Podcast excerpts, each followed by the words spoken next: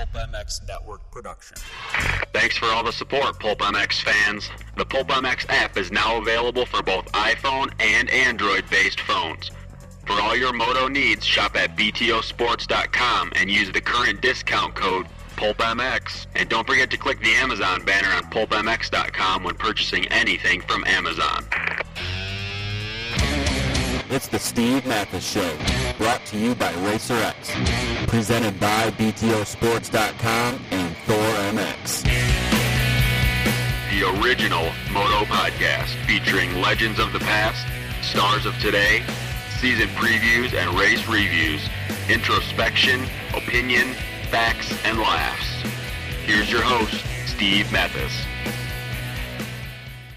Welcome to the BTOsports.com RacerX podcast presented by our friends at Thor MX.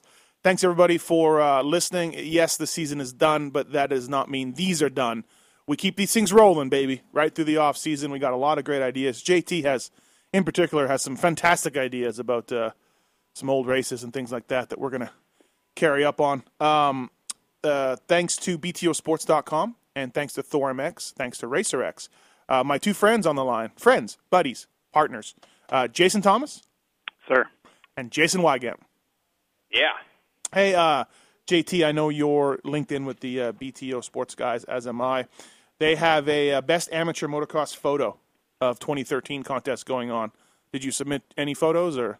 I did not. Okay. Um, Yeah, I don't partake in amateur motocross yet. Uh, no, it's just an amateur motocross photo. Oh, yes, I still did not, did not partake. I am not a amateur motocross photographer yet. Okay, uh, what it is? Uh, they're giving you a free trip to the Monster Energy Cup, and uh, you you go to uh, Facebook page, facebook.com forward slash BTO Sports. You can find the contest under the tab section in the cover photo, and uh, you can upload your photo. Grand prize winner: two tickets to the Monster Energy Cup, airfare, two nights stay at Hard Rock, five hundred dollars cash for spending money. Like, what can you do with five hundred dollars cash in Vegas? Good God. Um, you got to enter by September 20th, 2013, Weege. So get on that. And it's basically, Uh, did they get VIP? VIP treatment from JT? I don't know. I think it's No, a separate deal. Yeah, it's a separate deal. Yeah. Um, It would be interesting if JT did compete, did take a photo, did win it, and then had to be his own VIP guest. Right. I like to show Chance of- myself a good time now and again. Chanceability Davey Coombs enters with an iPhone photo. Of, of a Of a sign. Um, we're all fired. That's it. We're all fired. That's it. It's the last last ever podcast. Um, so yeah, it's a cool thing. They want me to pump it up. Uh, BTOsports.com, uh, Facebook, Facebook.com slash BTO Sports. Go there. You can win a trip to Vegas. Five hundred dollars cash. You can probably meet Jason Weigandt and Jason Thomas, Andrew Short, and uh, September twentieth entry closes. So uh, check it out, everybody, and uh, give them your best shot. Thanks to Thor MX, official gear of Marvin Musquin who is not riding for France, Motocross of Nations, but thanks to Thor MX for coming on board. So, Weege, um, we had an idea to, uh, we scrapped JT's idea for now. That's coming down the line, though. It's a fantastic idea.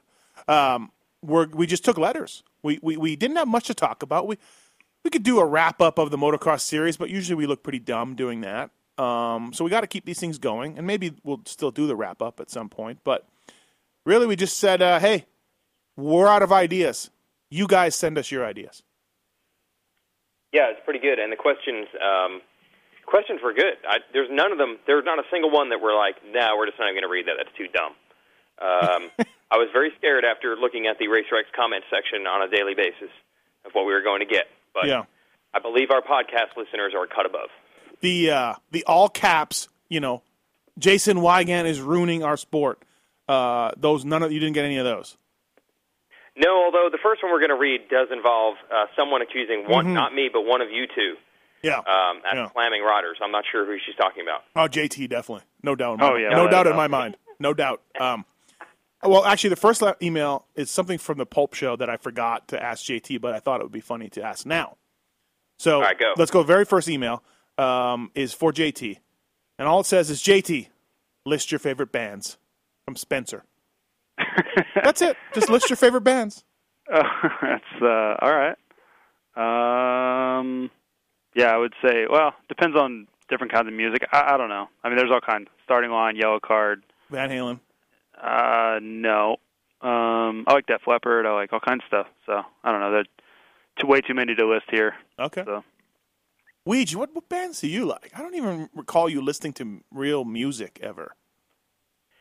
Like you got yeah, the, I noticed you, you that always have yesterday. um, you I always- w- um, I've had my I have this this iPhone that I've had. I've had it for two years now. I have not a single song on it. Right. Not one MP3 on it in two years. incredible. Loaded with podcasts. And there's plenty of internet radio going on. I even have the I even pay for the Sirius XM subscription. Hey, they know better than me. What?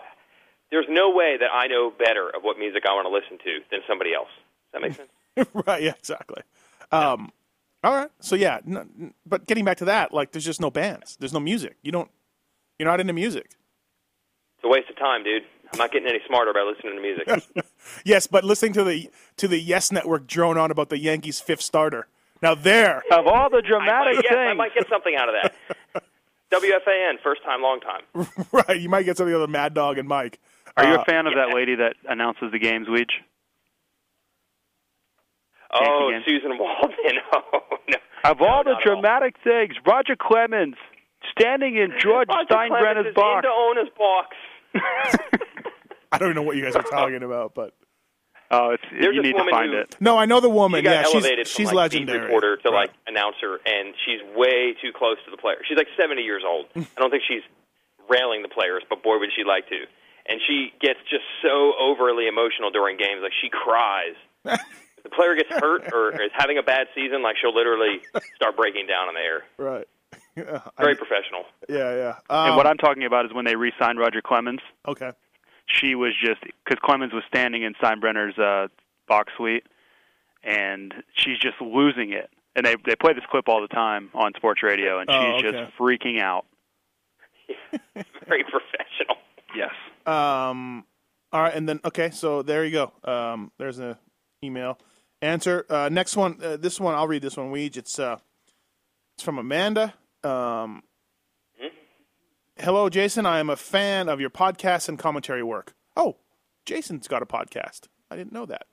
Um, Mine, my podcast. I especially enjoy when you address topics outside of the MX world. I have a BA in psychology and work with juvenile delinquents, so after riding for many years and experiencing the highs and lows of racing motocross on an amateur level, fun versus broken bones, I can't help but feel sympathy for professional racers who carry the weight of their entire families on their backs in a career that can be taken from them in an instant. I am often disturbed by the lack of sympathy given to racers who succumb to the pressures of racing and are unable to live up to expectations.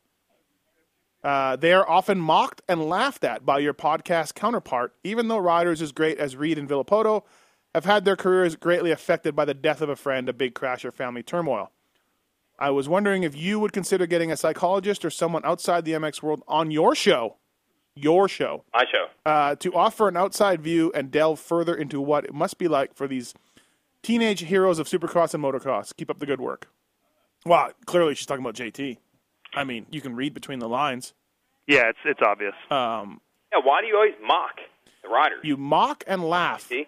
um, at the riders. Uh, I think it's uh, I'm just you know so conscious about my weight, so I like to put others down. oh, okay, yeah, yeah, yeah, yeah. that could be that. Yeah. Um, and and you know she does say that the the sympathy for professional racers who carry the weight of their entire families. Right. So, yeah, so she's right. got the subliminal message going. Yes, yes, very much so. Uh, JT or Weege, you should have them on your show, on your podcast show.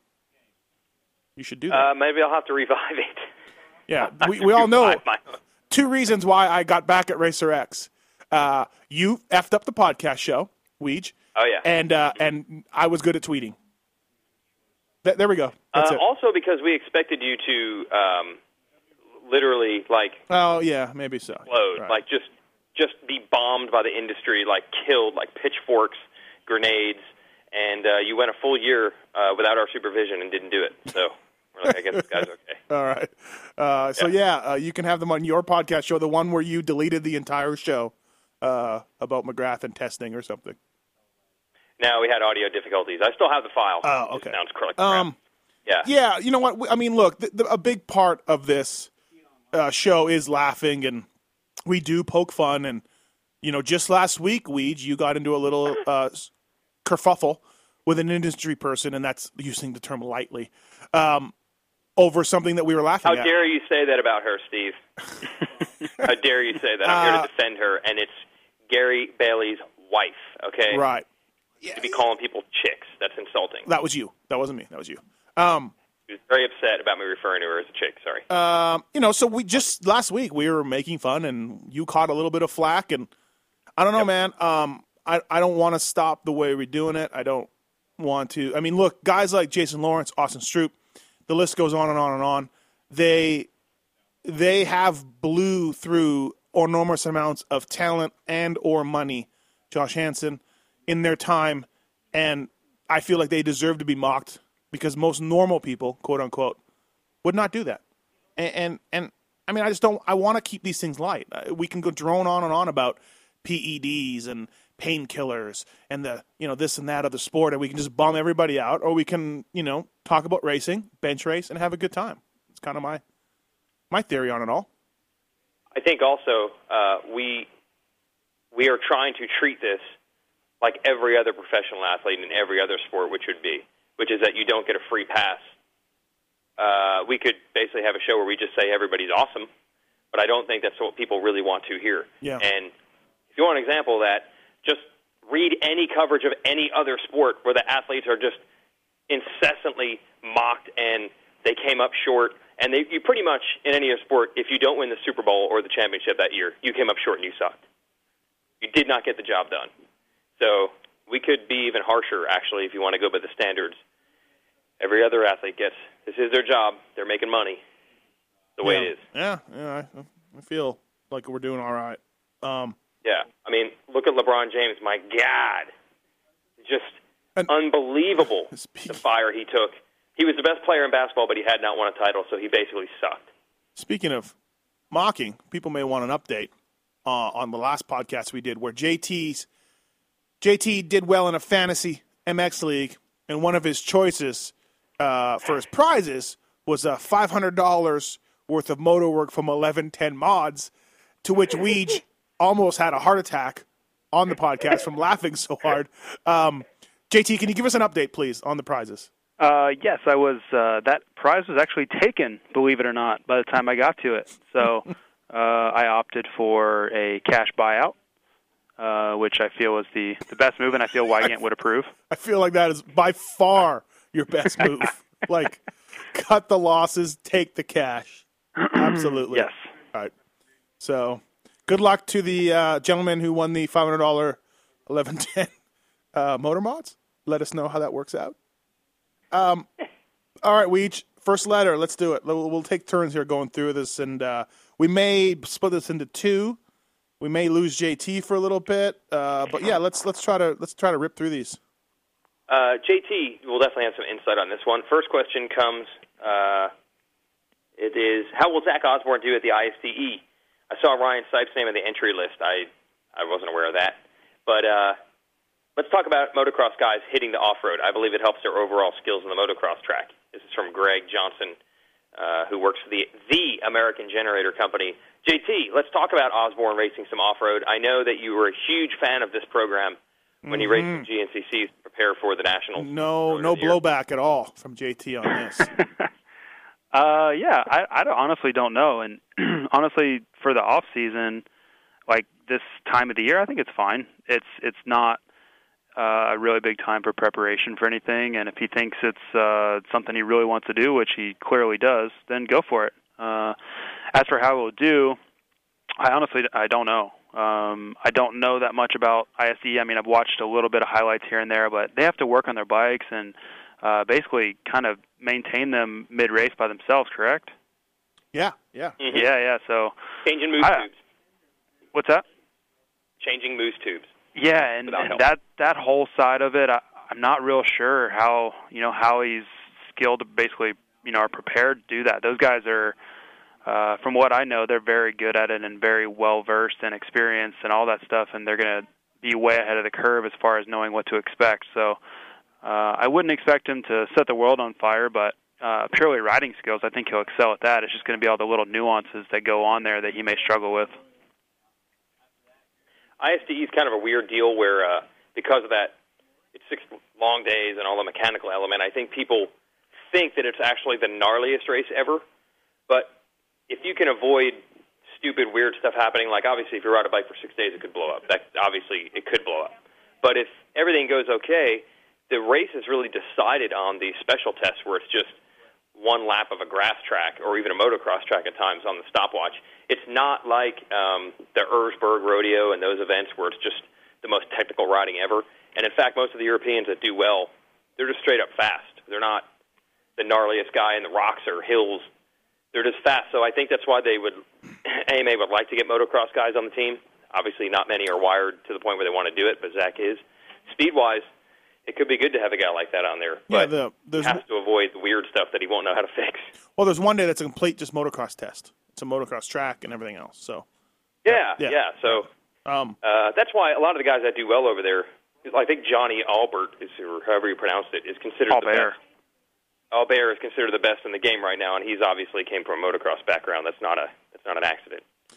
I uh, I've gone on record. I, I it's a terrible move for Zach Osborne. He's an idiot. Oh, really? Uh, yep. He's uh, missing the motocross of nations to go in the jungles of Italy, sweat his balls off, change mousse tires, and and basically hate life. And he's skipping the motocross of nations for Puerto Rico. So he has let Puerto Rico down, and I'm sure those those citizens will not be happy with him. So I've said my And I think he's spending money. He's spending his own money to do it. well, then for you, that's definitely a no-no.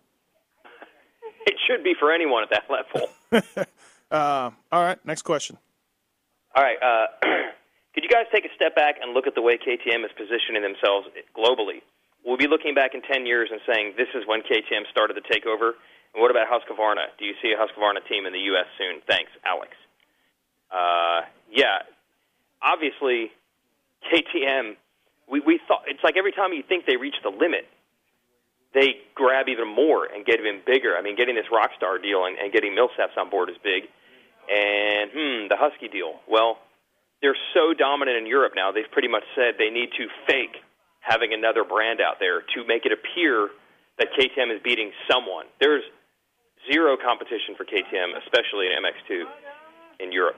So I think the Husky deal, they're like, okay, well, we beat somebody. We beat Husqvarna. It's Isn't pretty that weird that- to get to that level of dominance? Mike Fisher and Cliff Palmer must just be, you know, twenty years too too early for those guys. Um, Yeah. who would ever thought? Uh, you know, there was a guy who delivered KTM its first American win ever, um, wrenching to glory on KTM. But um, it's pretty, and and you know, as a guy who was there for the first two years, it's pretty remarkable where they're at right now because it was uh, kind of a clown show back then, and let's not forget, like they had the factory team. It was well funded. It was pretty good. The the 125 was fast. You know, Grant Langston, uh, those bikes were fast. Then the Red Bull left them. They took a dive. They tried to come back with MDK and Jägermeister, and they farmed out their program. And then they sort of came back in with Mike Alessi and doing some things there. Um, they got Roger, and then, but it still was like, eh, whatever. You know, they got Searle and Alessi, and good for them. Good, good job, guys. Um, but in you know Ryan Dungey signing, just that's it. Just catapulted them, and they're like a crack dealer. They they got a little bit of success. They hit the vein with the Phoenix Supercross win, and they just want more. They just want more and more and more. And uh, man, yeah, it's it's scary how aggressive they are. And I don't know about the future. Like, can you really, JT? Can you really just put white plastic on a KTM, call it a Husky, and have anybody fooled or or caring? I don't. I don't think they care. I mean, I don't, I think that's that cat's kind of out of the bag from what I know. Mm-hmm. Um, doesn't seem like they're trying to hide the fact of that's what their initial plan is. Um, and I don't blame them. They have a, you know, I think they have a very solid motorcycle. So if you know they're pushing into this Husqvarna category, why would they try to reinvent the wheel when they just did reinvent the wheel already? You know. Um, I, I just think to to use the knowledge that they've already acquired and and th- through all R and D they just did, uh, I think it's a smart move. I think it's going to give credibility in the quality of the motorcycle, you know, immediately to the Husqvarna and kind of revive that program. The one thing I worry about with them is you know they're doing this to sell bikes. That's why they're spending all this money and they want to sell motorcycles and like no not nobody but the the market is whatever number you want to give. I heard 75% from a guy at Yamaha. Uh, the market is 75% less total bike sales on and off road from where it was at its peak. So, like, are they, you know, when they have five of the top 10 guys and they have, they're sweeping the podium in Europe and they're winning everything, they're still selling. There's still 75% less bikes being sold. And keep in mind, they don't even make on road bikes. They don't make street bikes, or they make a couple, but they're not a huge, huge players in there. So, like Weege, uh, how much, you know, are they selling enough to justify this? I guess that's not for us to wonder about, but. Uh, as odd as this might sound, um, I think what they're doing right now is successful enough to make it work. And I learned a lot of this from the off-road side when I go back to the GNCCs. They completely dominate that off-road market. They completely, completely dominate that off-road market. For years, KTM was the only brand without contingency. Yet, 50% of the bikes racing, and these are amateurs, were KTM's. Now the other teams aren't paying the contingency they used to, so now KTM is even more dominant. So I think that this Husqvarna move is not a move to grab more. It's to make sure that what they already have doesn't get messed up. So it's like, hey, if you want to stick out a little, if you don't want to be like everybody else riding a KTM, you can buy yourself a Husky. And that thing I'm saying where they're afraid of, they're, it doesn't look like they're beating anybody else, they can at least give that illusion of, well, there's a factory Husky team here and we beat them, or maybe Husky beats KTM. Either way, they win. I think it's almost um, it's almost of a it's a defensive move as much of as an uh, an offensive move. This eliminates any chance of anyone else grabbing that off-road market because the Japanese aren't even coming close to them there. All right. Uh, next question. You want me to read it? Yeah, go ahead. It's from Brian. Um, when a factory team is struggling with a setup during the nationals, can they stay a day or two after a national to test since the track would still be rough from the race? Maybe a dumb question. I know it would be expensive, but uh, if so, can you recall a time for any teams doing it? Uh, from Brian. Um, yeah, teams can do it. They have done it. I, I know I've done. We tested with KTM one time after maybe after Glen Helen. I know I've done some magazine bike tests over the years, the day after a national. Um, I know you don't want to ride at the track the day after the national. Sweet Jesus, but not a bad idea, huh, JT? Uh, yeah, I think um, as long as you can get the track watered, um, that it's obviously it's a very similar race condition. Uh, the next day, it's, the track's going to be different. It's just nature takes its course on the on the track, but um, it's still a a very realistic or more realistic race environment than you're typically going to get in Southern California in the summertime. So uh, you see this usually happen with uh, prospective riders, um, guys that want to try the bike out. They can kind of have a controlled environment when nobody will be there, uh, or just just testing in general. Um, probably the most common I've seen it is usually after the last national or close to then. The guys that are switching teams over to a new team will use that time to try the race bike on that on that environment on a real track and and mm-hmm. kind of get uh, get it sorted out a little bit before the you know the following season and and they can really make some progress in a hurry. Yeah, of course. Maybe one of the most famous after national test JT that reminded me was uh, Carmichael's first ride on a Honda was at Steel right. City the day after. So, yeah, and that's pretty much yeah. what I was alluding to. I know it happens more than that, but that's obviously the most famous that I can think of. Yeah, yeah. Not a bad idea, but um, yeah, I, I, do think I've always thought uh, we, you know, I've yelled at you about this theory over and over. Um, teams should go out east. It's expensive, um, but teams yeah. should go out east and test and get their bikes ready and all that. So, I, I've long thought yeah, that would I be think better it's happened more than most people know, yeah. but it still doesn't happen a lot. I know um, Factory Connection, Geico Honda, whatever you want to call them, has done it once or twice. High Point and Steel City and things like that. You have to do remember there are amateur races sometimes the day after, so they might have to wait all the way till say a Monday, and that's probably yeah not what anyone wants to do at that point. Yeah, and don't don't forget, uh, Brian, too. Your if you stay after the race, you still have to get ready for the next race. So you almost need to do it on off weekend. There's not that many off weekends. It, it, you know, there's it'd be pretty tough for a whole team to stay back, test at a national track Monday, Tuesday. Uh, then turn around, build their bikes, travel to the next race, um, get everything ready. You know, so there you go. Um, Tony, um, question number one: What's the real story behind the Nationals not being held at Glen Helen? Weege, uh, you're all behind. You're the real reason, from what I hear. You're Yeah, I ruined it. Right. I ruined it. Uh, my source is uh, I mentioned this in the last podcast. Josh Grant's dad, who I saw at Elsinore, and he said, "Oh, I was there when they were on the phone, and it finally collapsed. It was bad." Mhm. Um, I don't really know too much about it, uh, but we've said this before. Uh, Glen Helen has always been a square peg in the round hole of the Nationals. Even in the NPG days, which was like 98 to, I think, 2008, when the Nationals were kind of loosely held together, there wasn't, there, there were, the rules weren't as hard and fast as they are now as far as the look and the name and the logos and all that stuff. Even then, it was like 11 races and then Glen Helen. And then at Glen Helen, everything was different. No, you need banners yeah, were different. yeah. You needed Sponsors different, different. passes. Tickets were different. It was you had to get so diff- bizarre. You had to get different passes sometimes, some Yeah. years. Yep. Even if you had an industry hard Yeah. card, um, they, they would have their own vending. They would really want to control their vending, so that you would have Yep. you know series people that pay X amount of money to be there. Eh, Their competitor could be across from them at Glen Helen, and Glen Helen would just Yeah. say, "Eh, sorry," you know. Um, yeah, I think. Just yeah, I think they're just uh, they know they have the best track in Southern California. Like, Not according to JT, but they probably do. Uh, I don't. I can't think of a better one. Yeah, good point. You're just not a fan of Yeah. it. Um, and and and MBG or MX Sports has the Nationals, and they're both saying you need to do it our way, and it seems like they're not really finding that out. Yeah, cour- you know, and, and I just I know some people are going to say, "Hey, dude, you know, get over yourselves.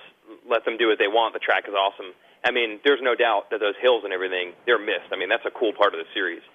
Uh, but you can't, you just can't mo- make any progress in a series at all if you have one track who's uh, doing something like this. I, like, I, for example, I know that every weekend at the Nationals there's this push and pull between who's really selling the tickets. Is it the series, MX Sports, or is it the promoter that owns the track? They're obviously all entitled to their cut. Mm-hmm. In most of these discussions, you never even hear people mention the track. You know, everybody wants to compare MX Sports to Feld, who runs Supercross, but Feld is it. They run the event, they rent the stadium, they sell all the tickets. In motocross, there's two tiers. There's like, say, Washougal. Those people own that track. They're not just letting people race there for free. Mhm. So who gets a cut of what? So I can tell you, when people like us ask for guest passes, media passes, or whatnot, it gets very complicated Yes. because the track doesn't want MX Sports giving away a bunch of freebies, and MX Sports doesn't want the track giving away a bunch of freebies, and they're all carefully. It has to be very well orchestrated to get all those people Yeah. to not fight all the time. So it's hard. What are the chances of going back? I think we were all thinking it was looking pretty good, but now I'm hearing Well- Elsinore uh, might be okay, so maybe not. I, I predict they'll be back. I don't know when. I predict they'll be back. Michael and Helen. They both, yeah, they both need each other. It'll happen. Um, uh, second question: Do you think the Nationals return to Elsinore in 14? Weege, you've been told they were. Oh. They would be. So Yeah, I thought it was a goner for sure, Yeah. uh, just from the rumors we heard ahead of time. But um, then I heard, I talked to people after the fact. They're like, no, no, no big deal. It's not going to be, I think, a functioning practice track anymore during the week.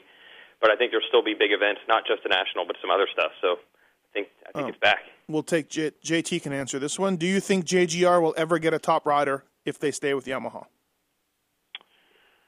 Whew, that's a tough one. Uh, I, I haven't got a lot of feedback on the new the new bike, uh, but it's I think it's going to hinge on you know much of the answer is going to hinge on that.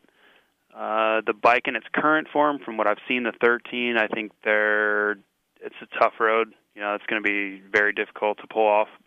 But yes, I mean, if they stay around, you're talking you know years and years. Of course, you know Yamaha will get their their program turned around, and and they have a very attractive program and good funding and all the kinds of things that you know top riders want. So sure, uh, you know if if the team sticks around, it's going to happen sooner or later. Maybe later though. Well, I and, mean- and I I don't know. I haven't. Look, I literally and and can, can be completely honest in saying I haven't talked to anyone that's ridden the 14. So They uh, they tried to know. they tried to get Dean Wilson, no go. Right. They tried to get Jake Weimer, Tomac, no go. Tomac, no go. Um, Tickle. Tickle. Tickle, no go. Um, yeah, so it's tough. Um, And actually, but you know what? Uh, to be fair to JGR, RCH has tried to get Millsaps, Grant, Weimer, um, Tomac, um, Wilson, Reed. Reed now. They, they have also swung and missed on some big guys. And, um, you know, they've got Brock Tickle, and he's a good rider, but he's not, and no offense to Brock Tickle and his family and his friends who are listening to this, but he's not a marquee rider that RCH really wants. And I think same with JGR, and they just can't get these guys. So I do I do think that there are different reasons behind each of those, though. Okay. I, I, I agree right. with your main point, Yeah. but I think there are different attributing factors. yeah, yeah, the bike is the Right. tr- de facto JGR, but Right. but whatever the case is, there's another team that's swung and missed.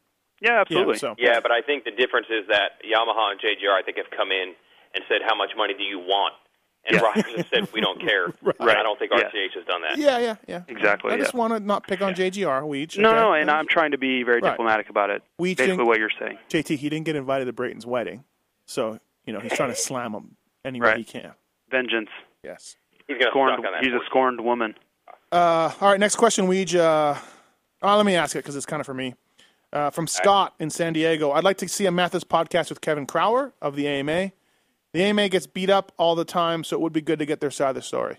Um, Scott, I've asked Kevin for a podcast. He doesn't seem to be down with it. There, you know, some people like Roy Jansen, another guy. Roy politely kind of sort of declined to be to do one.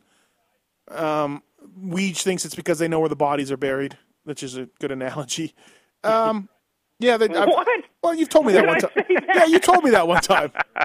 You told me that one time. When did I say that? This Oh. is another classic example of Matthes telling, saying something that someone else, completely different person, No, said, no, and then Weege- attributing it to Ma- uh, Weege, myself, or John Knowles, no, anybody. listen, it's like Yes. okay, it's like no, Weege. You Hey, told me this. Metcalf, JT says you suck balls. No, listen, that was just Metcalf. Ah, we're all fun with Met. It's funny yeah, with but Metcalf. but Matthes has this this problem where he, someone completely out of the loop will tell him something, and then he'll say, "Oh yeah, JT said that." No, I don't know what you're talking about. I've never said that. Okay. We've never even conversated about that. Weege told me that it was a great analogy, and and and it's not, and it's the same thing with Dave Prater. Dave Prater won't do one either. He's uh, done one. Yes, but he won't do another one. Um, uh, Roy Jansen, Kevin Crowther, Dave Prater, they're they're the big cheeses in their places. They often, if you, they don't want to be held to their words if something in a casual conversation gets said a wrong way or a different way, or you know, people can listen and go back. And I and I buy it. I I believe that. Uh, Weege told me one time they they know where the bodies are buried, and that was just a a. I did not yes, you did. It was brilliant. I'm giving you credit. I agree with everything you're saying. It, they're, they're, it is too dangerous. They have too much to lose and nothing to gain. If you're the AMA guy, there is no way you're going to do an hour long podcast with you or anybody and right all the wrongs that you think that people think you have created. I mean, there's just too Right, much, like just right. piling on. Like the AMA's done this and that, and why do you do this and why do you do like you can't win. I did not say they know where the bodies Yes. buried. Yes, you did. Yes, you did. Um, because two different things to say well, he can't fix all these problems. It's another thing to insinuate that he's made decisions that are akin to murder. and he no, listen, to go back. no, we're just we're joking, obviously, but your point was yes, they they they have too much to lose, and it's an old euphemism of You're just matter of factly continuing this charade that I said. yes, you did, you said, you Your said. point when you made this thing that you didn't say. Listen, all right, let's move on. Weege, you get the next one. It's number six. The point you didn't make was brilliant. It was. well, I appreciate. It. He made that, it. man. He made it. Snap it. He made Okay. it. This is one of my favorites, and uh, we're actually talking about the evolution of the sport. And ironically enough, the guy's name is Darwin. Darwin Duquette. Duquette writes us. Why are the tracks so groomed, yet the bikes are so much better today? The riders should be struggling more to get in a groove if they are not prepared enough. The tracks should get somewhat rough. The tracks get somewhat rough as the day goes on, but nothing like the 70s and 80s. Um, I would like to field this one. Um. They bring this around. When I was a janitor at Disney World, people used to ask me, why doesn't Space Mountain have a loop in it anymore? And I said, Space Mountain never had a loop in it. And they're like, yes, it did. I remember coming here as a kid. It was the craziest, gnarliest ride ever. Uh, you have to be careful of letting memories of the good old days make you think things were better than they are. Uh, yeah, they didn't groom tracks back in the day. So go watch some footage of old nationals and see how dusty, dusty the tracks were. The tracks were pretty crappy actually back then. Um, you can't just lay water down on a hard track. You have to disc it up to Oh. get the water to absorb, et cetera, et cetera, et cetera. It's easy to say that they were man's tracks back then, and they've been wussified now, but uh, I honestly don't agree with that. And to further my point, a couple years ago, I think 06, and the many of the Steve Whitelock ideas that should not be followed. All of them. Yeah, Yeah. Whitelock said, "We are not grooming the tracks at all. No touching the tracks all day long. No touching the tracks." So everybody that year got what they wanted. I don't think anyone remembers this because that's how big a hit it was. But the Oh, riders were remember saying, "Do you remember it?" Oh yeah, the track beat the crap out of me Was it every week. awesome? They didn't even touch it from the week before at Southwick. Not let Yeah, alone that and- weekend. Okay, so let me just let you take it from here. Was that awesome or not? Uh, I think at Southwick it was better, but the rest of them not a big fan. Southwick it was it was just slower. uh, not in shape, right? no, no, I just think it was enough? no, I just think the track was slower, therefore safer. If you you get what I'm saying, the, there were huge, massive sand bumps all the way around it, so you just couldn't go that fast. I think a lot of the stuff you see big crashes at Southwick now are because the speeds are so high. Uh, but as a general rule, no. There's many times where there's very dangerous aspects to the track, and they need to go fix them. Uh, case in point, at Utah, there was a big kicker in the middle of the track. Uh, I was actually standing out there with Carrie Joe, and you know there were many people, myself, a few other people, like, hey, you know, people are crashing here. Uh, it's really dangerous. Immediately went out as soon as they possibly could after the moto and, and went and fixed it. Uh, stuff like that. You can't just turn a blind eye to it. It's way too dangerous.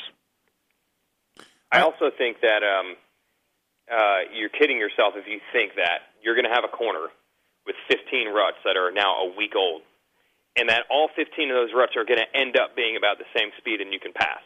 Uh, I remember that 06 year, Brock Hepler, who is known for getting crap starts but being in really good shape, you would think he would love that situation. And he's like, no, like by the time the second moto starts, 90% of the track is just pretty much useless. It's just a wasteland. Those ruts, you can't even go in them. So you're stuck with a one line situation.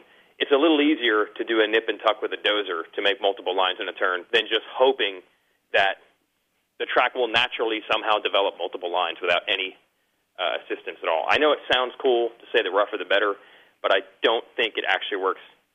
Riders, Uh, these riders are pussies. reality. They're pussies, all of them, every one of them. Um, yeah, it, I, someone- I think they changed them because it's actually better that way. I know that's hard to believe, but I think it really is. I watched an '84 Southwick on YouTube. What a pile of shit! I mean, seriously, dangerous, friggin' dangerous. There's so much dust.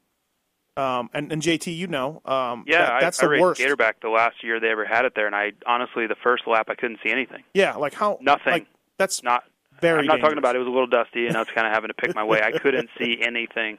Right, right. Yeah. So, Uh, tracks are tracks are rougher now because the bikes are bigger, faster. It, um, they're four strokes. They have more torque. There's no doubt the tracks of today, I think, are rougher um, than the old national tracks, in my mind, anyways. Just because too, they're ripped up and watered, which they never were back then. Um, all right, next question. I'll get this week um, from Kenneth. With riders entering at such young ages, do you think a size minimum should be enforced for riders under 18? As long as there's not a maximum size for journalists, I'm okay. Uh, there has to be some sort of liability with underage riders. Look how tiny Bell and AC are on their bikes. Their bodies are still developing, and we have them launching a 70 foot onto hardpack supercross track with sans their bikes, or basically starving themselves to fit into Aldon's crazy regiment. Conspiracy theory, I believe that Aldon's program is why AC got sick. We all know it's true. I love the people that say we all know it's true. Right. Um, Yeah. Just like the Chad Reed, uh, the, the call from the Pulp Show where the guy said Chad Reed was dope sick, and he's like, we all know it. We all Right. see it. yeah. I love that. Um, he says it's a conspiracy theory. Then he says we all know it's true, which are not exactly go together.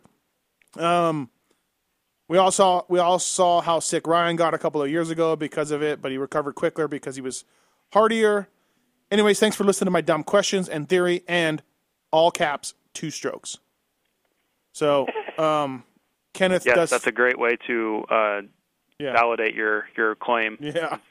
the all Um, two stroke. No, there shouldn't be a, a minimum size. It's motocross, and no, yeah, Zach Bell and, and AC do look like fourteen-year-old girls. They are small, but um, they'll get bigger, and they can beat you, Kenneth, on a dirt bike. So, um, you know, not you know, I just don't think there. Sh- I think there should not be a size minimum in the class. Do either one of you? Okay, we, we need to. Uh, I'm going to ask for a revision on this podcast. We we went over that.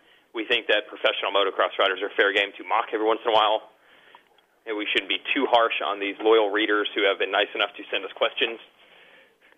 I don't think Kenneth said that he was able to beat AC or Bell motocross track. no, he didn't. He didn't. But He did not. it's a it's a silly letter. Silly letters deserve to be called silly names. We just wait six months, and that guy will indeed have said that. Matthes will proclaim that he did. Uh, Good point. Oh, you're Kenneth, the one that said you could beat. Uh, uh, Yeah. Oh yeah. Well, here they are. Let's race Oh, them. No, I mean it's a silly question. Look, I don't even know why you picked it for this podcast. It's a silly question and deserves a silly response. Well, I, in general, you can find riders of all shapes and sizes who have performed the same. You can't just say that because Zach Bell is crashing is strictly because he's small, and any not. other rider who's small would also crash his brains out. There's just a million other variables out there. Zach Bell has been known as a crasher pretty much his whole amateur career. I don't know if he was 30 pounds heavier, if that would just change everything. I mean, Damon Bradshaw was a crasher. He was big. You know, it it happens all the time. So I think that's why. Now let's address the conspiracy theory, please. Let's address that. Either Well, you want yeah. to take that? Aldon's pro. I mean, you know what? Actually, Kenneth may have something uh, as far as AC got Oh. sick, but maybe just in terms of um, AC himself. You know, these guys they're driven. They're they're athletes. They're driven. They have a lot of desire. They want to be the best of the best, and um, maybe AC was pushing himself too hard um, at times on the bicycle or whatever. I, I don't know enough about Aldon's program. Clearly, I'm not on it uh, and there are people in the pits who think that um, JT that all that AC wore himself down, and I know you've heard that too. Uh, yeah, I can understand where people think that, um, but at the same time, I, I I'm not really. I, I can't buy into that yet because I don't think that uh, Adam's been doing this program for a really long time to where you know he was hurt. He wasn't even on this program for very long, so uh, it's not like he just was just going straight through for years and just wore himself down and got sick. I mean, he was coming off an injury where he just had kind of started riding and doing all this stuff. So uh, I don't think that was the case necessarily in this situation. all right, next question, Weege. You gonna read it? I walked away from the papers because I was waiting Okay. for everyone to, to weigh in on this. I don't. Uh, I'll, I'll I don't it. buy any of the Aldon wears his guys down uh, thing. I think he knows better than most. Um, remember two years ago, he had worn Villopoto down. Yeah, that was him. that was the word. Right. And then at the end of the right. season, Villopoto actually got stronger with each race. He actually did the same thing this year. I know it's a little bit different when you're applying it to a 16 year old, but I'll take Aldon's track record of like 90% success, and every once in a while a dude gets sick. Hey, they all get sick at some point with different trainers. I think he, uh, I think he knows what he's doing. Yeah. Um, next, next letter. Uh, what is the big bear that hangs out next door to the lion's den? What are we talking about there? Is that a pulp thing? I think so. Yeah. Okay. Just move on. All right, so this is Jeff. He says, uh, "It looks to me that Japan provides a lot of special special factory parts for the Japanese bikes, and KTM sends a lot of stuff from Austria for Roger D's machines. But it seems like not too many special factory bits are there on the Yamaha or Suzuki bikes. Yamaha has no factory team, are they relying exclusively on JGR? Suzuki seems to not be holding much since they only have JS7 and not anyone on a 250F. Seems like not much factory help here. Um, I think there's more factory help than it appears on the Suzuki side. Uh, all the teams, from what I can see, and, and Matthes, you've worked for them, they all have completely different levels of uh, how much influence Japan has, and it's much bigger than just the motocross team. It's their whole corporate structure. I'll give you an example. Suzuki used to be so heavily influenced by Japan that their offices could not have any displays of any kind. No posters, banners, logos. They wanted to have the the most plain offices ever because in Japanese parlance that's bragging. and you shouldn't do that. You don't hang up championship trophies or posters. That's the kind of influence Suzuki had from Japan. Other companies didn't. So they all have different ways of doing it. I actually think that Stewart's bike has more of a Japan influence than some of the others out there, even though Pierre Suzuki is holding back. Uh, I don't think Suzuki builds as many of the cool parts for his bike here as some other teams do. Yeah, I, Um, I agree. wife told me they just get boxes. Yeah, I agree. Like, what did Japan send us today? The Suzuki's trick. Uh, and then and they've Yeah. had the same bike for a number of years, so a lot of things still fit from when they, you know, had a major powerhouse team. But no, the Suzuki's are pretty trick. They've got some a lot of magnesium. They use a ton of mag, and of course the the motor stuff all inside is is a lot of it still works and fits. And um, no, the Suzuki stuff is good. Yamaha though, yes, uh, not sure what's going on with that. The JGR guys are homegrown on that bike. Um, they seem to be, anyways. Um, when I was at Yamaha, we got transmissions and you know uh, hubs and covers. Some pistons, some four-stroke pistons were from Japan, but a lot of stuff we just got made in in, in the U.S. Um, to our specs, uh, clamps, linkages, um, little tiny little special pieces and parts and things like that. GYTR stuff, um, all made in the USA. So, yeah, I agree. The Yamaha probably has the least, but I think the Suzuki's fine. Um, funny story though, it's so fine that even um, uh, some some work Suzuki parts ended up on the BTO Suzuki bike of Jason Thomas. Uh, I don't know where those came from, but um, they seem to have a lot of parts for guys like JT too. Uh, I, yeah, I don't know anything about that. Were they really? Yeah, yeah, they were. Yeah, it, was, it was pretty cool. That's Um, news to me. yeah, yeah, I don't know how he got it, but um, I thought to myself, Was that from the Florida branch of American Suzuki? I think it was. Yeah, I think it was. I don't know. That's a Florida cool story. they had? I'm not Um, sure. I remember thinking to myself, "Wow, you know, even Thomas has got some work stuff." Um, you know, there's so much of it out there. So I think again, what I'm saying is, it's not just uh, the budget of the teams. It's just everybody has a, compl- a different Yeah. relationship, and like I don't even know how. Uh, Kawasaki, I think, is pretty hands-on with Japan. No, no. They always have a Japanese president. no, Cowie. Oh well, maybe their their company Cowie bikes are maybe the most American made, uh, and, and quote unquote Americanized bikes out there. Um, Cowie, So Cowie guys. corporate-wise, they have a lot of Japan supervision, where Suzuki it seems like doesn't. But bike-wise, Kawasaki is actually less.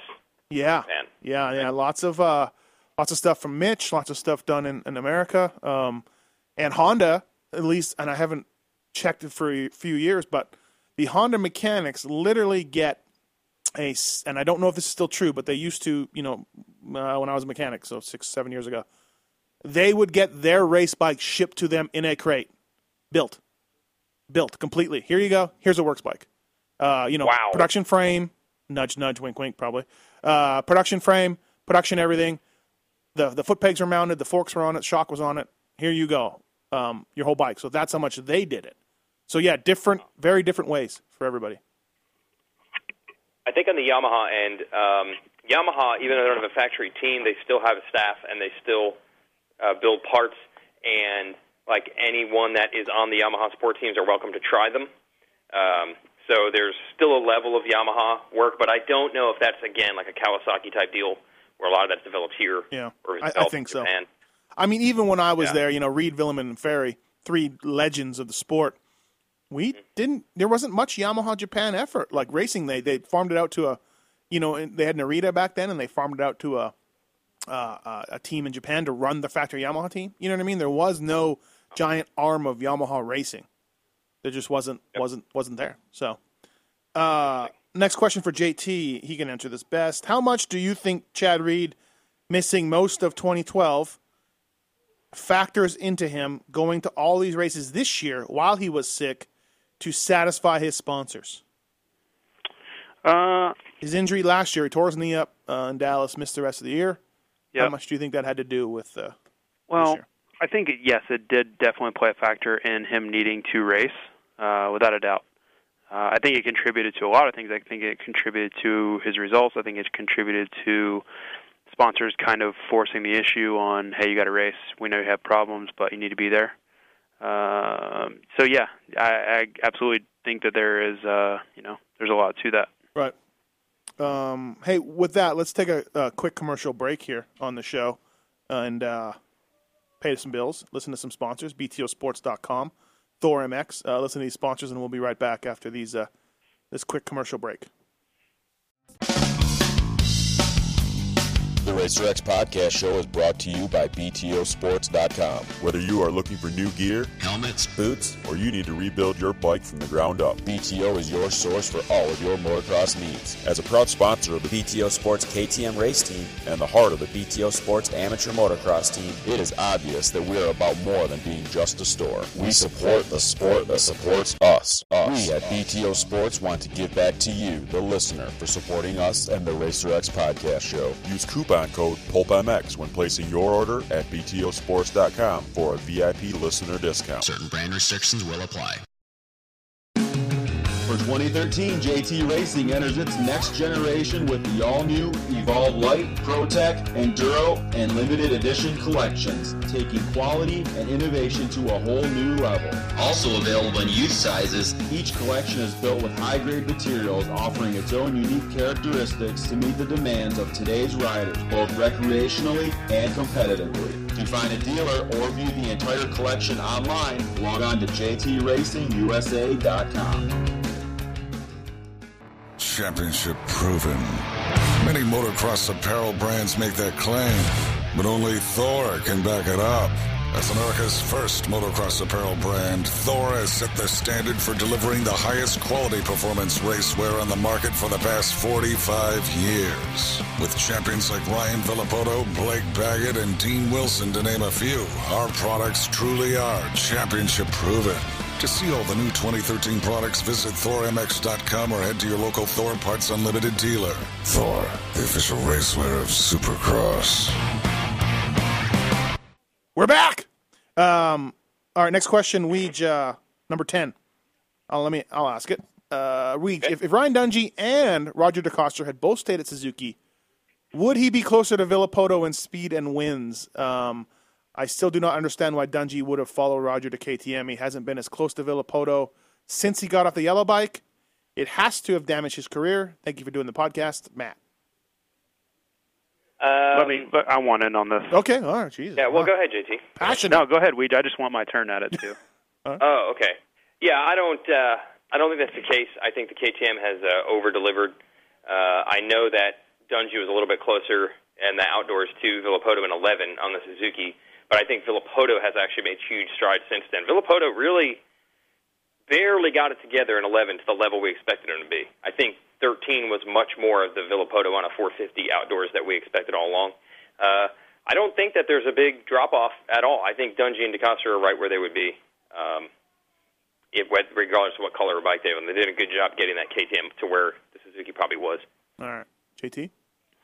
Uh, well, I Well, off, I- Matt. I, I, don't think it's hurt his career at all. Um, I think it was a good move. I, I know he was for whatever reason you want to, you know, that would he would have to answer it. He was unhappy at Suzuki. Uh, it's, you know, we've all talked about this. He wanted off the bike. Uh, he was pretty vocal about it at the last couple of nationals and Motocross of Nations that year that he wanted off the Suzuki. Um, he wanted to be with Roger. He, you know, Rogers, who brought him up, and he wanted to follow him. And then there's the financial side. You know, I think uh, financially, I think his Suzuki deal was in the seven or eight hundred range. Of if that's, you know, that's what I was told. Uh, and then it went to the 2.5 range at KTM. So uh, just financially, it's a huge move. And if you watch, you know, the last couple years, I don't think there's been that much of a drop off. I mean, he pretty much dominated everyone last year. So Yeah. uh, I, I'm more in line with Weege. Like RV, RV got better. yeah, yeah, that's Right, what I'm saying. I yeah. don't think that it had. It's, it's. I think he made a lot more money, and I think he set himself up moving forward uh, based off. You know, if you look at KTM's future versus Suzuki's future as far as their involvement in pro racing, I think it's. I think it was a positive move. I, I don't think it's. You could even view it negatively in any way. Weege, uh, poor Mike Webb. Um, Roger leaves. Mike Webb takes over, a longtime Suzuki guy and a good guy. Um, he, you know, the chain call, falls off Dungey's bike. Not not Mike's fault or not not Goose's fault. Then he runs out of fuel at Texas, and during the year, Mike Webb was like, "Yeah, you know, we're thinking of signing him or we want him back, you know. And looking back on it, there was no chance in hell. Mike Webb was screwed from the start with Ryan Dungey. Yeah, and the riders' psyche is such a hard to describe, but ultra important uh, thing in this sport. A lot of times you can look at things from a logical perspective, but that's not the perspective the riders are actually looking uh, through. For whatever reason, essentially because DeCoster, I think he was the first one that believed in Dungey. Riders, it seems like, especially at that level, uh, they're very guarded. They they don't have trust for everyone. They they never really know where people are coming from. A lot of people are trying to tell them what they want to hear. It's hard to find people they can really count on. Hold on and I a think second. Dungey's Hold done on that with second. DeCoster. What's that? Hold on, you're you're you're exactly right. But don't Yeah. you find that these most most of these riders, not Ryan Dungey though, most of these riders love the ass kissing and gr- welcome these guys into their circle who tell them they're awesome. Well, yeah, but at the same time, that means you're going to get some bad advice somewhere down the road. Of course, yeah, they Uh, never they right. never know it, but Well, yeah. So I think Dungey's just trying to say, I don't even know what's going on. I do know this. Roger seems to steer me in the right direction all the time, so I'm not even going to listen to anybody else. That's my guy. Yeah. I think he ended. That was the end of it. Yeah. And I, I think also um, that at the time I, I had heard that that Dungey was basically had people looking into how he could get out of his Suzuki contract uh, to go with Roger at the, at that time, and I heard a few people say that Roger was kind of like, uh, "Let's just wait a year. I need to I need to build this bike and develop it and get it ready. Uh, we're not quite ready for you yet. I'd love to have you, and if you know if it, that's what it comes down to, of course we'll make it happen. But uh, I think that Roger knew they weren't quite ready for him yet. So do you think do you think if Roger had won a tornado, Ryan Dungey trying to be avenge Pingree's uh, Pingree's tor- disastrous tornado experiment? they gave him a couple years to develop it. Maybe. Um, all right, Corey's got a question. I am from Ontario, Canada, so clearly I'm a huge Matthes fan. Yes, Corey. Um, wow. Over here, or should, he should say up there, not over. It's not over anywhere. It's just up. Uh, up here, they've recently allowed 252 strokes to line up against 250Fs in the Nationals, Canadian Nationals. What do you think of this rule, and do you think the AMA should do the same?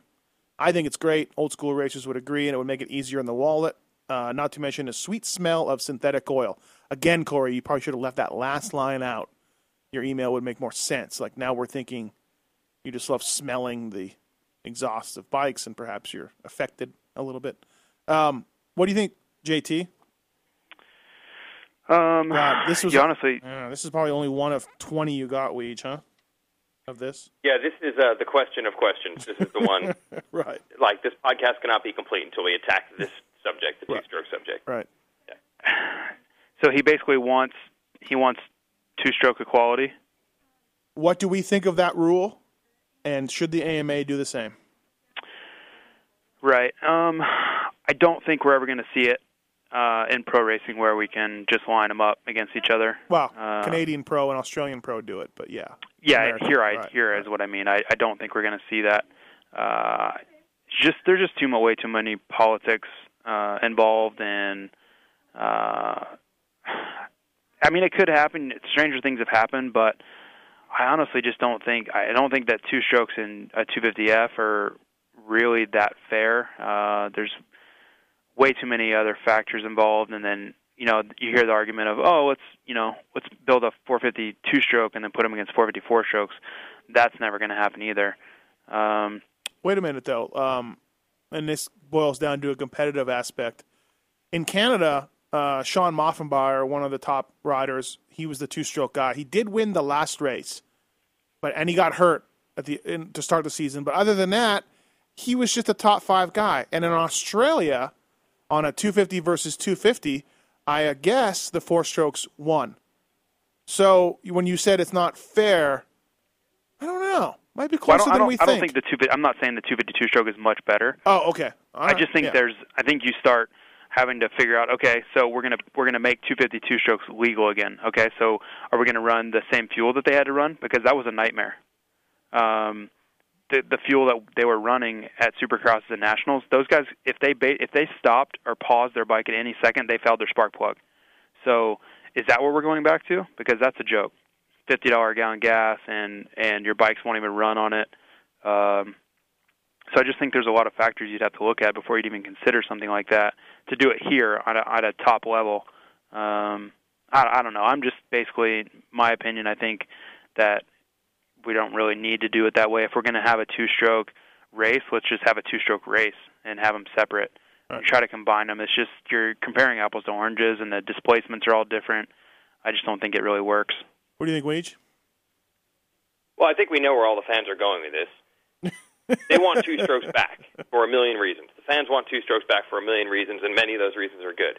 So one way to make it happen is make 250s race 250s. The 252 stroke beats the 254 stroke, and it flips the entire market on its ear. It brings the two stroke market back. Factory teams abandon four strokes, start racing two strokes because they want to win, and everybody gets what they want. Like, let's put that out there. That's clearly what the fans want, correct? Yeah. Yeah, put let the 250s race to 250s so we can start giving the two strokes momentum to retake over the sport. The problem is, it sounds good to just say AMA make the rule, make it, make the rule, and let everybody deal with it. But that is not how this sport works. Uh, give an example. Uh, when all the pro series were up for grabs, the folks at Daytona took AMA road racing, and they said, "Okay, we're NASCAR." We know what we're doing. You guys don't. Here are the new road racing rules.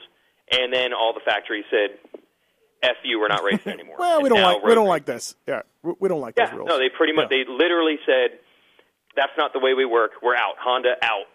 Everybody out. Kawi, Uh, Suzuki, and- yeah, everybody. Kawi out. Yeah, Suzuki not the same level that they were. Uh, Yamaha's winning, but they were in a KTM-ish situation where like everybody else pulled back and Yamaha's winning. So that's not even great for Yamaha. Point is, these teams and these manufacturers, they will play hardball. It's just not that easy to pass the rule and let them suffer. And you might say, well, hey, you're holding the series, let them deal with it. But the whole economic model for the sport, uh, the teams have an easy argument to make. They spend millions of dollars on Ryan Villopoto, Jake Weimer, the teams, the bikes, bringing that show to the races, plus all the promotion Kawasaki does. There's Kawasaki commercial on TV. You know, Kawasaki helps the local dealers put ads in the paper, which which promotes the sport. The teams and manufacturers do so much, just monetarily, to help promote these series that they are not going to take kindly to all of a sudden having no say in anything. And if they do have a say in anything, there's no way they're going to vote for two strokes. It just ain't going to happen. And, and let's face, there's only two companies right now making them. And why are there only two companies making them? Because when the four strokes came out, the you people, us, all of us, overwhelmingly bought four strokes. We loved them. We we could be lazy. They were fast. They were easy to ride. We bought so many four strokes that OEM said, "Give them more, give them more. Stop with the two stroke sales." So there, you know, the whole, and of course, part of that reason is because the AMA and the ridiculous rule of it was a 600 cc four stroke, you know, was the first rule. So yes, the AMA screwed up with the rule, not being very uh, open minded. Yamaha took advantage of that, made a bitchin' bike that dominated. People bought them, realized that they could dominate, and realized that they were easier to ride. Hence the great sales, hence the the goodbye two strokes, and that's where we're at. I was told the the OEMs in Canada uh, allowed this rule change up there, but then I didn't ask the follow up question whether or not the OEMs even knew about the motocross series. So uh, I forgot I forgot to follow up that question. But somehow Honda, Kawasaki, and Suzuki, that's what I was told, said, yeah, yeah, go ahead. Yeah, two strokes. We don't make one, but yeah, go ahead. Um, so which is amazing to me that they would allow this. But you're absolutely right. Well, it's it's a it's a it's a partnership. Um, They don't peop- have the stake in that Canadian series that they do here, and No, half of them don't even no. really put out factory teams. there, Mm, there's only one. Yeah. Right. There's only one. So there's a huge difference. Yeah. Uh, be easy for name the brand. I, I mean, like I just said, I just threw out Kawasaki because they have the champ Villopoto. But it's very easy for them to say, we are spending millions of dollars. We are providing the salary for the star of your series. His money comes from us, not you. Because we all know the purse money ain't even there. And we're not going to overnight get the purse money to be $4 million from Yeah. Villopoto. And, So they have a stake in it. And I, I myself, being a bit of a gearhead, uh, two strokes hadn't changed for, God, maybe ten years. You know, I know when I went to Yamaha in 2003, our 2004 YZs, we were putting on McGrath cylinder heads to test. You know, 99, 98. Uh, you know, so they had MC carved in them. Um, they have not changed forever, and they still don't change. And another thing about the two strokes, did you know that the YZ250, the last time I checked, it was only $800 less than a, a 450. So, like, hey, Yamaha, you want to sell more? You talk about these cheap entry level bikes and low maintenance and this and that. Maybe make it cheaper than $800 only, less, you know? So, I don't know. It's it's a it's kind of a cluster, but I, I just I, I'm with you guys. I don't see it happening. I just don't see it going on. And but from a competitive level, like I said, in Canada and Australia, the four strokes are still, and of course, JT, as you know, as a racer, it's it's you know the talent that the talent comes through on a motorcycle, but it didn't didn't affect it. Yeah, I think if you, have to, took, uh, uh, Oh, go ahead. oh, I think if you took the, you know, went like Blake Baggett, took Blake Baggett or Dean Wilson, uh, put that, you know, gave them their, um, you know, or Tomac, took their, gave them their factory race bike, 250F, and then you gave them a 252 stroke, uh, and said, go rate, go ride them, and you pick. You have a 12 round series with all kinds of different terrain and all this stuff, and see which one they pick. I have a very strong feeling that they would pick the 250F because those bikes are incredible. They really, really are. Uh, if you're talking stock versus stock, maybe you have a different argument. But the level that those bikes are developed to now, I really feel like that they would pick their 250Fs. All right, uh, Weege, next Well, the one. whole argument, there's just so many variables. I mean, yeah, the two strokes aren't as competitive, but the two stroke chassis are also, what, 2005s at best? Is probably the last time any of them got any changes. So you're comparing, we, we think we're comparing engines, but you're comparing other things. I remember when they had that two stroke race at Redbud a couple years ago, and Carmichael raced it. He comes into the TV truck after that, and we're like, man, how awesome is that to rip on an RM250? And he's like, dude, bikes have come so hard, far in eight years. He's like, that chassis was just flexing all over the place. That bike sucks. Not nothing to do with the two strokeness, nothing to do with the engine. Just you're Yeah. racing a 2005 RM250. Right. Yeah. Uh, so it's so hard to compare. And can I finally throw out my argument that no one ever agrees with me on? Throw it out again. That As that, that you know where the bodies are buried. Yeah. Soon I will have said that. Okay. If you're a manufacturer and you make four-stroke cars, watercraft, street bikes, uh, ATVs, snowmobiles, et cetera, et cetera, they've all moved away from two strokes for the most part. Even power equipment, generators, lawnmowers. Why would you spend millions of dollars in an ultra-competitive environment, which motocross is? You have to update the bikes every year to sell what a couple of thousand units. When you're like, we could just take a cylinder off of this street bike a cylinder off this quad and make it all basically one engine. I just don't think it's a realistic model. Um, yeah, I know they have some high tech outboard motors that are two strokes for boats, but I've read about that. It's totally different to have a boat which just works at one throttle setting and just goes compared to a motocross bike where you're on and off the throttle. It doesn't work the same. So I, I still think deep down inside it doesn't work for any of the manufacturers to develop two strokes exclusively for motocross. No one right. agrees with me on that. Uh, next question, Weege. Well, can we just skip while we're on this subject? I'm going to skip to number 19, Oh, okay. which is that KTM makes a 300 two-stroke. If they made it uh, purpose-built for motocross and supercross because it's an enduro bike, would it work? Uh, would it be better? Would it be competitive? Um, so, uh, JT, what do you think? If they did start allowing bigger bore two-strokes in the 450 class, is that uh, realistic, or is that would that tip things? Uh, I think it would be you'd give them a chance. Um, Yeah. You know, I went through this in in 2003. No, uh, the end of 2002, and this is the you know infant stages of the four-stroke revolution. Uh, the Honda 4 450 had come out that summer, um, so I, I went out and bought one, and I'd been racing a YZ250 all summer. Uh, Supercross, I'd done really well on it. I went, was racing it outdoors, and was just struggling. You know, I couldn't beat guys that I would, I knew I was better than. They were on Honda 450s, and I just couldn't beat them.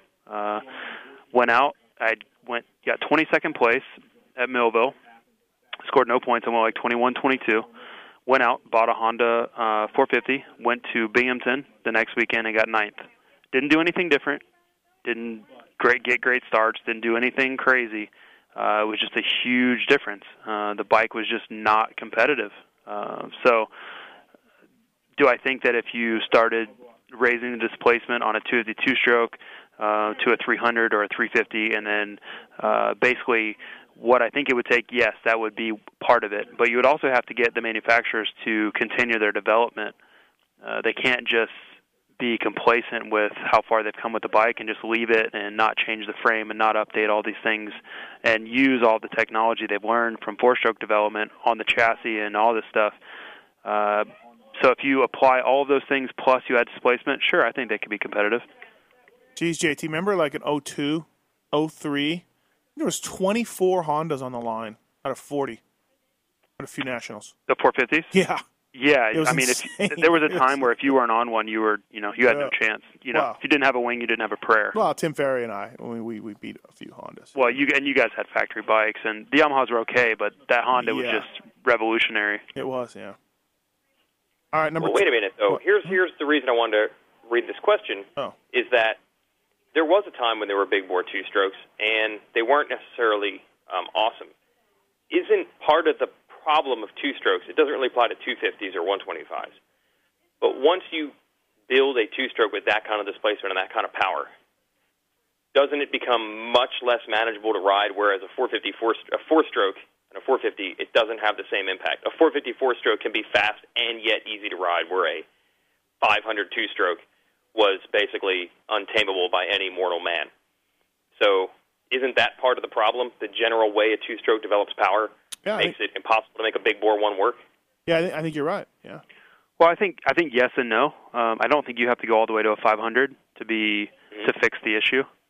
Uh, I think they're they're manageable numbers that you can go to, and also it's the chassis. Um, you put a you know we're talking about obviously talking about what the 500 is, and the 500 chassis is 20 years old or more. Uh, So that's a big part of it is is building a chassis that can handle that kind of power is is one of the things that I was kind of getting at too is using all the technology they've learned and how the power is going to be delivered and applying that technology to the frame and chassis and you know kind of working around that problem that you know obviously those 500s had Uh, interesting you say that, Weege, because just today on pulpmx.com, um, Doug Dubach told me a little story about riding a YZ360 in the Nationals. And they did good on those things. Well, yeah, but Doug still said it was a handful. Still vibrated. It still, it didn't, it didn't work out that great. Well, I'll, I'll tell you one thing. KTM makes a 300 kit that bolts right onto a their KTM 250SX, and that thing is potent. I've raced against them in Germany. They are fast. Period. So I know it's feasible. Uh, it's obviously not legal, and if somebody would have protested them, they would have been disqualified. But uh, Germany. Trust, trust, yeah, trust me when I tell you those things were really, really competitive. And you're talking about a 28 second track where those things are in their perfect element with they have 100% traction over there in the wintertime. So Yeah. it was the perfect situation for them. But man, they were good.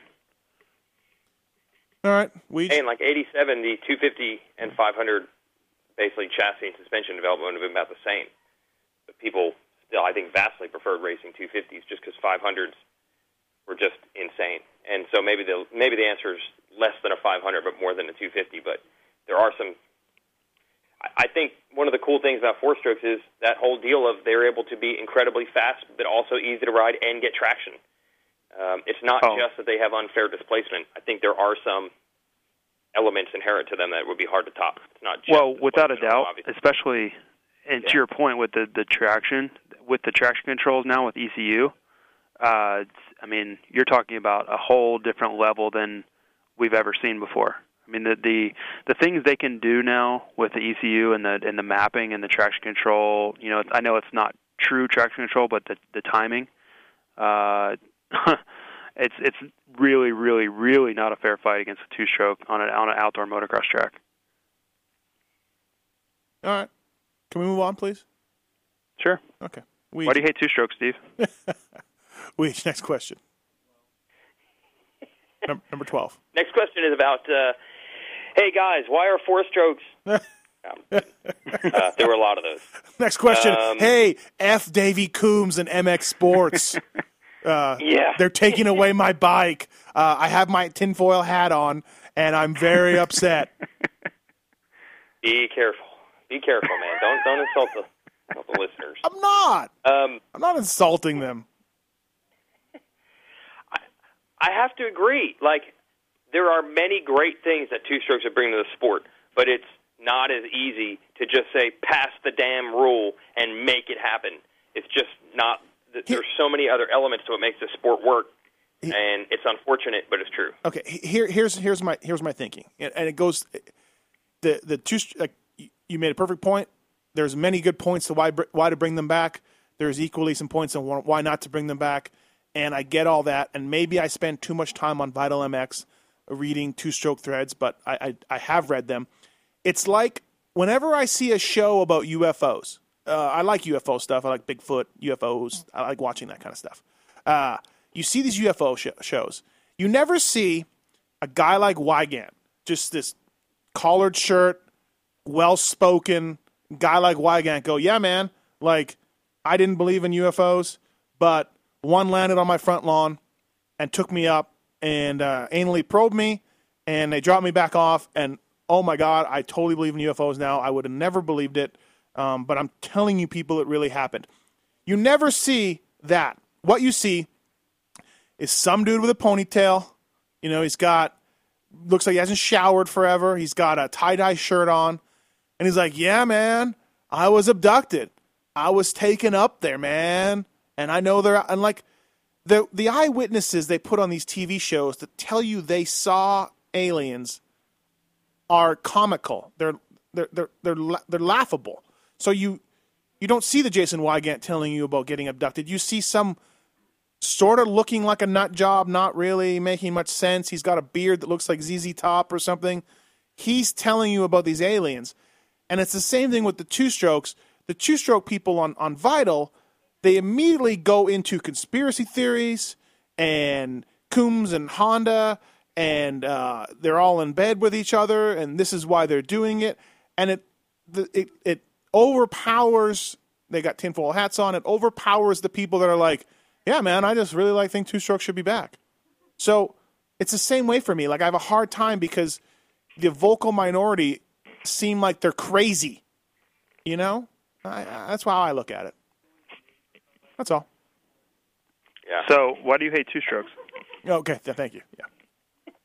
I just w- the people. Uh, next question. The, the, the people that Being French. Okay, all right. Never mind. Yeah, we're good. We're good. We're good. You you've now made everyone who likes two strokes believe they are the tattooed ponytail They- guy living in.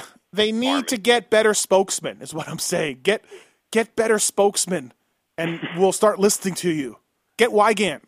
You know, get someone. You need to find lawyers and some business people and get them anally probed so they can speak for you. yes, yes. Because I don't believe your story, crazy man on my TV. I don't believe you. Look at you.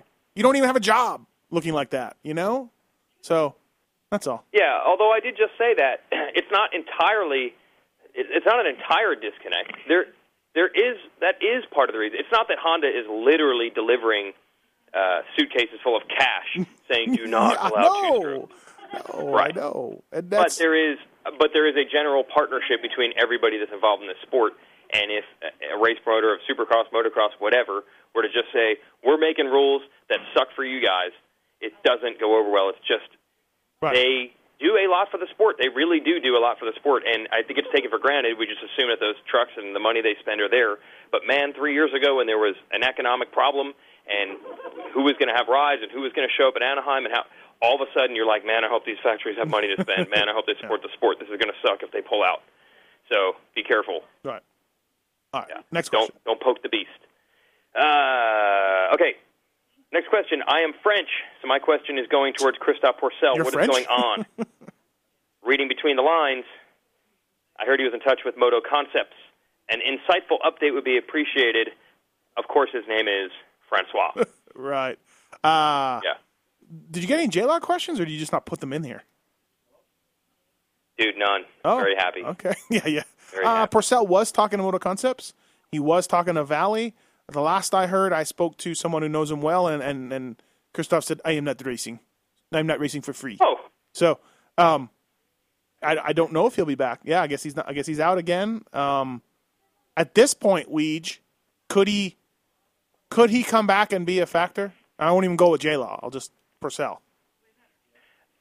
Well, we mentioned this a few weeks ago, and we we all said absolutely not. But what I heard is that the ride he specifically wants is a 250 outdoor ride. That's all he wants to do.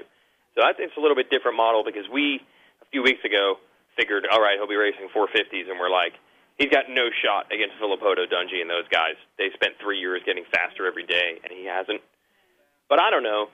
250 outdoors, not a great shot, but I would say it. Uh, the odds would be a little better. That class can be a little Yeah. mixed up at times. Uh, I agree with you. Is that Yeah. the case? I, I think he can mix it up. Yeah, I agree with you. Best shot. The best if he has got if he's got a shot, it's the 250 motocross class. Yeah, Um, do well. All right, next question.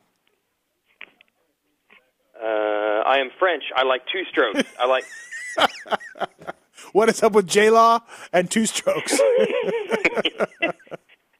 Uh, I lost my spot because I skipped those. okay. two All right. Hello, Okay, Jason. Here we go. Okay.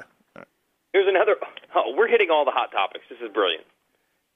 Question from Jim is: What are your thoughts on a riders' association? Ooh. Just like the NFL, NBA, Major League Baseball, and NHL Players Association. Oh, we're hitting all the good ones. Thank you, Two Jim, Strokes for- followed by Riders Union. Thank you, Jim, for including hockey in there. By the way, uh, just like Davey did on the editorial meeting the other day, he actually mentioned hockey. Um, I, I like that. Um, I'll, I'll start. Uh, JT was a rider forever, and he does work with the guys at Feld a little bit. But I'll start. Um, what are my thoughts? Yeah, they should do it. They absolutely should do it. There was some meetings a few years ago. Jeff Stanton had some meetings. James Eichel had meetings in the '90s. Absolutely, the riders should band together. And no, absolutely, it'll never happen. So, carry on, JT. Uh, that's well put. I mean, yeah, it, it, it- and you. I mean, until Ryan Villopoto, James Stewart, Chad Reed get together and start it, uh, and, tho- and those guys aren't going to do that anytime soon. Yeah, it comes back to the same old problem. The guys with all the power aren't willing to risk what they have, and I don't blame them. I don't blame them. right. So, uh, yeah, those guys make a lot of money. They would have to risk everything for the masses that make nothing, and they're not gonna they're not gonna risk everything. You know, risk their family's financial future to try to make change. That's that's silly. Yeah. I don't I, w- I don't blame them for one second. Yep. Weege, anything? Uh, no, I think that pretty much says it. Um, I'll take this one. Steven asks, spells it with a PH, by the way. Um, the announcers and racers often mention the track conditions change from day to night at supercross races, especially on the West Coast. Do supercross racers slash teams practice or test at night to simulate conditions at races? Uh, Steven, the only team I ever heard of doing it was Honda back in the day when money was prevalent and people were just wiping their butts with $100 bills. Uh, Honda would rent lights and have Dunlop come out and they would test at night and they would do, I believe, uh, a heat race, a main event, you know, the same amount of time between the races and everything. And I thought it was brilliant and I'm sure it helped. JT, have you heard of anybody else doing it? And I James James Stewart has it at his house. Okay. All right, so James Stewart has lights. At, that's right, he does have lights on that one track. Yeah. So okay, so Stewie's got lights. Um, anybody? But that's all I got. That's a good. It's a good idea, right? Terrific. Oh yeah, Yeah. without a doubt. It's just financially, you know, Yeah.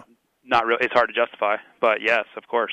What I mean, about- especially in Southern California, I think it's even more important because of the atmospheric change. Mhm. Uh, the temperature drops, the humidity comes up, all these things change. Uh, so yeah, I think if you have the means, of, yeah, it's it's very beneficial. Uh, the dirt is completely different at night at Anaheim than it is during the day. Mm-hmm. So yeah, tires, uh, ECU mapping, all that stuff. Did you hear anybody else doing it besides Honda that time? Like any teams or anything? I, I I did. thought Suzuki did. Oh yeah. I thought Suzuki did with Carmichael that first year. Okay. Um, uh, I don't want to go back into this topic, but uh, was it potentially more uh, needed back then because they were on two strokes? Hate to say this. Hate to go back there. And they were French. Was it was it more of a factor, the change in weather and Yes. Yes, carburation. Yeah, good point. Yep. Yes, absolutely. Um, yeah. All right, I'll take the next one. This guy, his name is Steve, and he put in parentheses, nobody important. Come on, Steve. Like, really? You're important to somebody. Um, Do you guys think that other brands will eventually develop four strokes to compete with the CRF 150? I'm a big fan of two strokes, oh. but yet wondering, uh, wondering why other brands have not entered the four stroke mini game. That that Honda thing, that was going to change the world, and it did nothing. Weege, it didn't work. Not fast enough. Is that That's it? what it comes down. to. That's Yeah. absolutely yeah, true. and it really shows. This is just there are going to be two-stroke fans, of which pretty much every single person listening to this podcast is. This is where you want to go outside, get your helmet on, because now you're going to want to bash your head into a brick wall. It literally shows the 150cc displacement wasn't quite enough to be better than an 85cc two-stroke, which then means if they had just said only 200 four-strokes could race in the 125 class, this probably all would have never happened Oh, damn. Just crushing dreams. Yeah, in the amateur level, it's just I don't think they're faster. I think if anything, they're slower and they're heavier. They're not better, and that's all it comes down to. Uh, another question from him I think is pretty good. Um, I keep hearing that air forks are the future, but then I also hear that air forks are inferior in some ways. Can you explain in which ways they are inferior? If they don't really work as well as conventional springs, and why are they the future? Are steel springs really that expensive these days? Can you explain how long it will take to make them completely better than spring forks? Um, yeah, if you talk to a lot of suspension guys, and I've done podcasts with Rob Hendrickson, uh, Ross Maeda, um, about air forks. Rich Taylor was in the other day doing one. He's got a lot of testing experience. They're still new in in terms of being developed. Of course, they were out in the 70s or whatever, but the, the latest things, they're still new. Everyone thinks they will be better, but everyone also agrees that you need a few years to work out the bugs, work out the kinks, and find out what works better on them. There's no doubt they're lighter. There's no doubt they'll improve the handling of a motorcycle. Um, they just need some time, and they will be better. Um, but right now, everyone's of the opinion that they're nah, maybe not better, but they have the potential to be a lot better. Did I cover that? All? Okay, you two, Yahoos. Yeah, I, Uh, I I think got it's the the future. So Bone said they're way better right now. They're way better right from the start. I don't know. That seemed a little crazy to me, but Right. Uh, Okay, we each take it. Next question, sixteen. uh, so we've got nothing else. We've got nothing else on the air forks. Oh, I, well, I was kind of I jumped in on you and then I was letting you go. Um, I think that they're yes, much to what you were saying, they're already better, and we're talking very early stages of development. So I think uh, kind of the sky's the limit with how much better they're going to get than a spring fork. Uh, I do think there are drawbacks and you know pros and cons to them, but I think the cons will be sorted out and the pros will be even more beneficial. Uh, the weight savings. Um, just the the adjustability in them and all these things. You know, obviously there's reliability issues, and we really have we didn't have any. We kept thinking we were going to see bikes riding off the track. We you know, with their forks that. collapse, Yeah.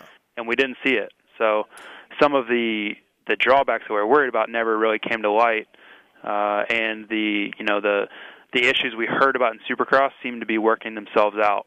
So I think as we move forward. Uh, it's going to become a non-issue, and you're just going to see everybody on air forks here One sooner thing than later. One thing we get caught up in, us three and another and fans too. You know, Chad Reed comes out and says he doesn't like the air fork. The air fork sucks. Blah blah blah. You know, Chad Reed is very outspoken. Um, they're fine for ninety nine percent of the population. The YZ four fifty. You know, some riders don't like it on the pro level. Some guys have difficulties riding it. Again, a great bike for ninety nine percent of the people. We sometimes lose track of that, myself included. Like, it's Well, not, this was Supercross. You know, no, I, I average people don't ride Supercross. No, but So- but but we all it, it translates into what you think of your buddy at Chicken Licks Raceway. You know what I, I mean? understand, Like, but we have people have to keep that in perspective. that's what I'm saying. I, that's, I know- I I'm know, saying I'm that. agreeing with I'm you. saying people need to keep it in perspective. Right. The YZ450 What- is fine. The air the Air Forks, even though Chad Reed says they're you know he doesn't like him or whatever, they're fine. Yeah. yeah. Like, what what Chad Reed says about his motor and his suspension and his tires mean extraordinarily little to the average rider. It Yeah. really, really does. So, uh, yeah, I I completely agree with your point. Um, but people definitely need to understand that what you know. If Ryan Villopoto says, "Oh man, I you know tried this different shock and it wasn't working," and then it people you you just can't translate the two because you're never going to ride anything close to the same as what he's riding. It's just completely different systems. The internals are different. It's there nothing is the same. Okay. All right, that's part one, folks. We had to break this thing up into uh, two megapods. It's been that big. It's gi- that ginormous.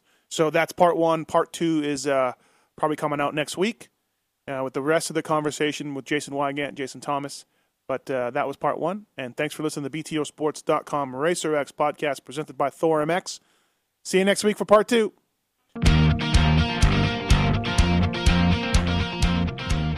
This has been the BTOsports.com podcast show brought to you by Racer X.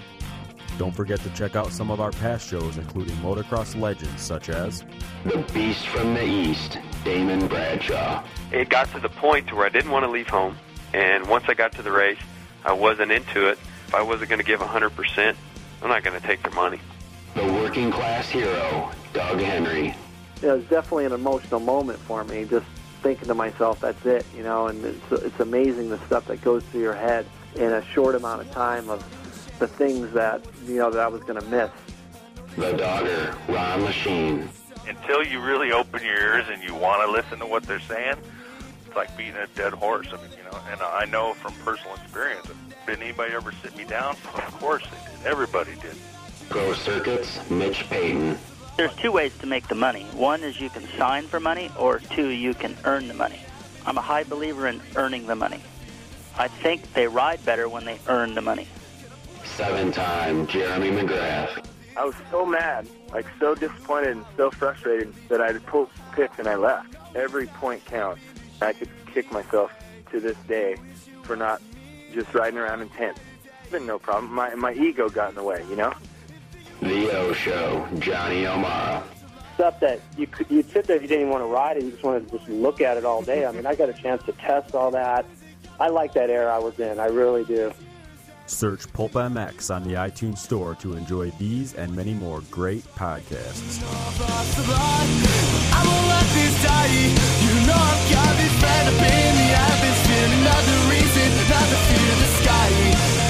Not tonight.